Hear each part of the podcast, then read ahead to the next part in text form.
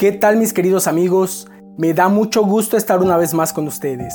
Mi nombre es Mario Utrilla de Convivencia Cristiana de Tuxtla. Hoy estudiaremos la primera parte de la cápsula de vida que nombré Escoge la vida. A menudo escuchamos preguntas como ¿Por qué Dios permite tanto sufrimiento en el mundo? ¿Por qué permite que sucedan los huracanes y los terremotos? ¿Por qué permite que acontezcan las sequías, el hambre y las enfermedades?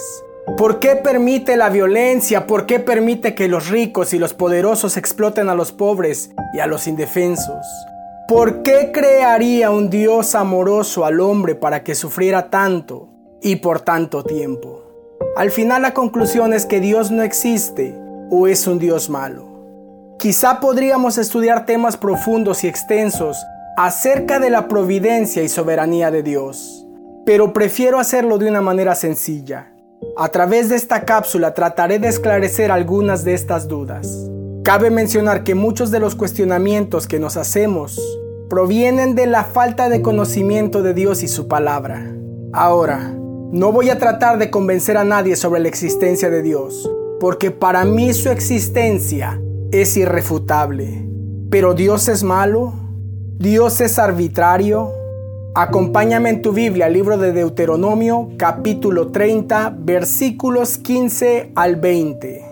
Mira, yo he puesto hoy delante de ti la vida y el bien, la muerte y el mal.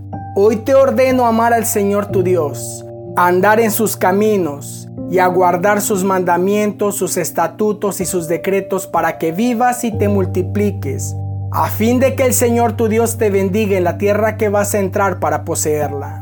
Pero si tu corazón se desvía y no escuchas, sino que te dejas arrastrar y te postras ante otros dioses y los sirves, yo les declaro hoy que ciertamente perecerán. No prolongarán sus días en la tierra donde tú vas, cruzando el Jordán para entrar en ella y poseerla. Al cielo y a la tierra pongo hoy como testigos contra ustedes de que he puesto ante ti la vida y la muerte, la bendición y la maldición. Escoge pues la vida para que vivas tú y tu descendencia, amando al Señor tu Dios, escuchando su voz y allegándote a Él, porque eso es tu vida y la largura de tus días, para que habites en la tierra que el Señor juró dar a tus padres, Abraham, Isaac y Jacob. Como ya sabes, Dios es un Padre la Biblia dice que nos hizo a su imagen y semejanza. No sé tú, pero en esta casa hemos puesto reglas a nuestros hijos. ¿Seremos malos por corregirles si violan o desobedecen alguna de ellas? Cuando eran bebés les decíamos, no metas ese pasador al contacto. Cuidado, la plancha está caliente, no la toques. Aléjense de la estufa, el sartén tiene aceite hirviendo y es peligroso. Si ellos trataban de meter el pasador, agarrar la plancha o acercarse a la estufa, les corregíamos. Podía ser una llamada de atención, deja ahí, no te acerques, o un manazo. ¿Acaso somos malos padres?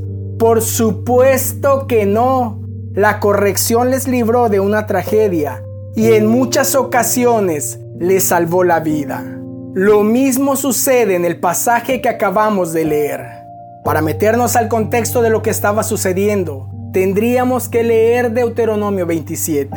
400 años de esclavitud y 40 años deambulando por el desierto llegaban a su fin. Dios estaba haciendo pasar al pueblo de Israel a la tierra prometida, no sin antes leerles la cartilla. Así que envía seis tribus al monte Gerizim para proclamar las bendiciones al pueblo y a las otras seis tribus al monte Ebal para proclamar las maldiciones. La respuesta era Amén, esto es, así se haga. Vamos pues al libro de Deuteronomio capítulo 27, versículos 14 al 16. Entonces los levitas responderán y dirán en alta voz a todos los hombres de Israel, maldito el hombre que haga ídolo o imagen de fundición abominación al Señor, obra de las manos del artífice, y le erige en secreto, Y todo el pueblo responderá y dirá, Amén. Maldito el que desprecia a su padre o a su madre. Y todo el pueblo dirá, Amén. Podríamos leer hasta el final del capítulo y nos daremos cuenta que el pueblo de Israel asentía con un Amén. Es decir, bendito si haces esto. Amén. Maldito si haces aquello. Amén. Estamos enterados. Así sea. Que así se haga. Absolutamente todo el pueblo, del menor al mayor, estaban enterados de las bendiciones, así como de las maldiciones. Es por eso que el versículo 15 de Deuteronomio capítulo 30 comienza con, Mira, yo he puesto hoy delante de ti la vida y el bien, la muerte y el mal.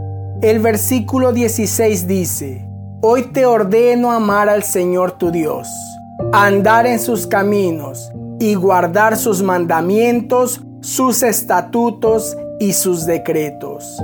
Ahora, aunque las películas de Hollywood, las canciones románticas, la poesía, las novelas y la misma sociedad se hayan empeñado en hacernos creer que el amor es un sentimiento. El amor no es un sentimiento. Amar es una actitud en la cual la mente, el corazón, el alma y la voluntad se conjugan. Dios mismo ordenó en Deuteronomio 6:5, amarás al Señor tu Dios con todo tu corazón, con toda tu alma y con toda tu fuerza. Y Cristo Jesús nos recordó lo mismo aumentando. Y con toda tu mente. El amor implica compromiso, respeto, ternura, entrega, reconocimiento. Amar son acciones que van más allá de la voluntad y el deseo. Por eso el rey David escribió, bendice alma mía al Señor. No es si quieres hacerlo, es que tienes que hacerlo. Esto es, te ordeno alma mía que bendigas al Señor. Y también involucra la mente cuando escribe y no olvides ninguno de sus beneficios. Dios mismo dice, hoy te ordeno amar al Señor tu Dios. Mario, a mí nadie me ordena a quién amar, porque entonces no sería amor.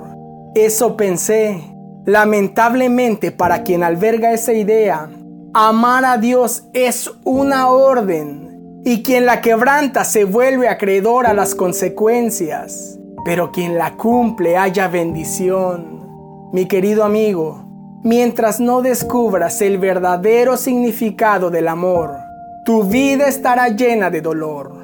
Nos conviene amar a Dios. ¿Cómo? andando en sus caminos y guardando sus mandamientos, sus estatutos y sus decretos. Esto es, tenemos que alinear nuestra mente, corazón, alma y voluntad con la finalidad de que nuestros actos cumplan la voluntad de Dios.